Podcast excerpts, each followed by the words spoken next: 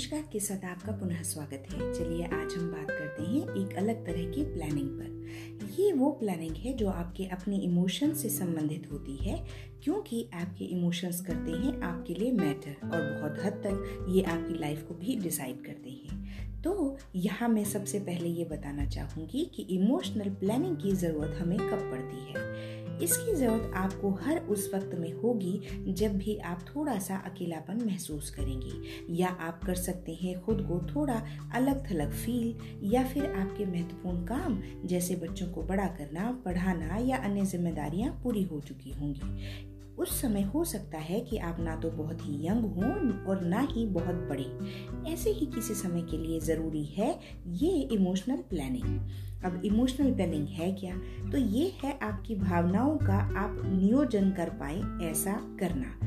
या यूँ कहें कि आप हर लाइफ स्टेजेस में, हर तरह के लाइफ स्टेजेस में जब आप युवा हों, प्रौढ़ हों या वृद्ध हों, आप अपनी लाइफ को बैलेंस्ड रूप से जी पाएँ।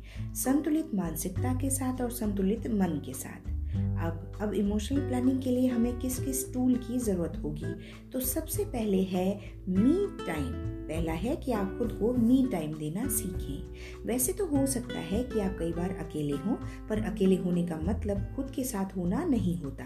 आप खुद के साथ मी टाइम निकालने का अभ्यास कीजिए। ये अभ्यास आप अभी से कर सकते हैं और आपको करना भी चाहिए। इस मी टाइम में बिना किसी गैजेट के, बिना किसी आउटर सोर्स के आप खुद के साथ रहना शुरू कीजिए। जी हाँ खुद को पैम्पर कीजिए और खुद से बात कीजिए अपने आगे आने वाले भविष्य को लेकर, अपने विजन्स को लेकर। अपनी केयर कीजिए, इसमें आप कोई मैगजीन इत्यादि पढ़ सकते हैं बुक्स पढ़ सकते हैं, कोई कविताएँ लिख सकते हैं, मधुर संगीत सुन सकते हैं या वो सब कुछ कर सकते हैं जो आपको आपके नज़दीक लाए। देखिए, आज के सिनेरियो में अगर मैं कहूँ तो ये बहुत ज़रूरी है कि जब सब बिज़ी हों तो आपको खुद में बिज़ी रहना आए। इसलिए चूज़ कीजिए मी टाइम दूसरी बात इमोशनल इमोशनल प्लानिंग के लिए आपके पास कोई मोटो या गोल होना चाहिए। देखिए, जब मैंने पढ़ाई शुरू की थी, जी हाँ मैं अपनी बात कर रही हूँ कि जब मैंने पढ़ना शुरू किया था, तब मैंने कभी ये नहीं सोचा था कि मैं कोई सेल्फ हेल्प से रिलेटेड काम करूँगी। पर धीरे धीरे मैंने खुद से पूछना शुरू किया और मेरा इंटरेस्ट किसमें है ये जानना शुरू किया। अच्छा मैंने इसमें अपनी फैमिली और फ्रेंड्स की भी राय ली तो मुझे ये देखिए क्या जवाब मिला और मैं आपसे बात कर रही हूँ। अब आपको भी ऐसे ही अपना सपना खोजना है कि आप क्या चाहते हैं। अच्छा इसमें भी दो बातें हो सकती हैं। पहली तो ये कि आप जानते ही नहीं हैं कि आप क्या क्या कर सकते हैं और दूसरा ये कि आप जानते तो हैं पर कर नहीं पा रहे। तो इसका भी एक सॉल्यूशन हम खोजते हैं। आप आधा घंटे से शुरुआत कीजिए। जी हाँ केवल आधा घंटे से। वो कीजिए आप जो आपको खुशी दे। देखिए, अब तक आप जितने भी साल के हुए हों, कितने ही महीने, हफ़्ते और दिन आप सभी को दे रहे हैं और बस दिए जा रहे हैं। तो क्या आप खुद के लिए आधा घंटा भी नहीं निकालेंगे? अतः गोल्स को समय देना शुरू कीजिए।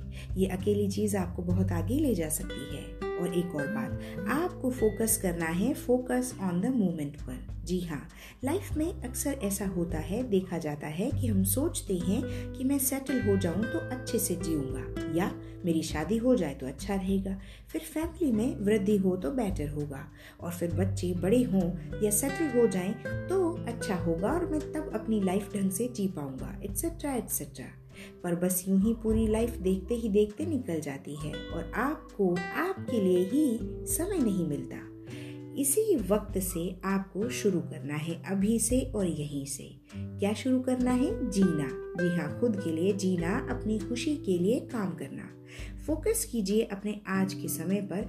आज मिल रही खुशियों पर और खुद पर। एक और बात। अपने रिलेशंस को भी आपको मैनेज करके चलना है। जी हाँ आप ना तो बहुत ज़्यादा इंडल्ज हो, बहुत ज़्यादा इन्वॉल्व हो और ना ही बहुत ज़्यादा इग्नोर्ड हो। देखिए, एक बैलेंस बिहेवियर बनाने का अभ्यास कीजिए। जैसा कि आप जानते हैं कि गुरुजन कहते हैं कि ये सब माया है या इल्यूजन है। तो इल्यूजन में मध्यम मार्ग अपनाना हमेशा अच्छा रहता है, इसलिए बैलेंस सीखें। अगर आप पेरेंट भी हैं तो भी अपने बच्चों को सेल्फ स्ट्रॉन्ग और सेल्फ सफिशिएंट बनाना सिखाइए, ताकि उनके आने वाले इमोशनल अप्स एंड डाउन्स में वो इन चीज़ों पर डील करते समय आपको याद रखें और आपसे सीखें आपका ही बैलेंस एक और बात, आपको इमोशनल प्लानिंग में फिनेंशियल प्लानिंग बहुत बड़ा रोल अदा करती नज़र आएगी, जैसा कि आप जानते भी हैं, क्योंकि अगर आपके पास धन है तो काफ़ी हद तक मन प्रसन्न है। इसलिए फाइनेंस पर नज़र रखिए। देखिए इमोशनल प्लानिंग क्यों की जाती है? ये की जाती है एक अच्छी लाइफस्टाइल से जीने के लिए, जीवन को तसल्ली से जीने के लिए। और आप उदास होकर या निराश होकर ना रहें इसके लिए।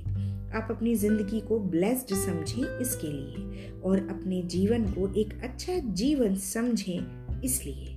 तो चलिए अपने खुद के लिए एक अच्छा सा एटमोसफियर क्रिएट कीजिए। ये आपको खुद को करना है और क्योंकि शुरुआत आपको करनी है, इसलिए ज़रा जल्दी कीजिए। और हाँ याद रखिए कि मैं आपकी इस जर्नी में हमेशा आपके साथ हूँ। तो चलिए करते हैं इमोशनल प्लानिंग और करते हैं किसी और विषय पर चर्चा अपने अगले एपिसोड में। तब तक के लिए आप खुश रहिए और अपना ध्यान रखिए। Thank you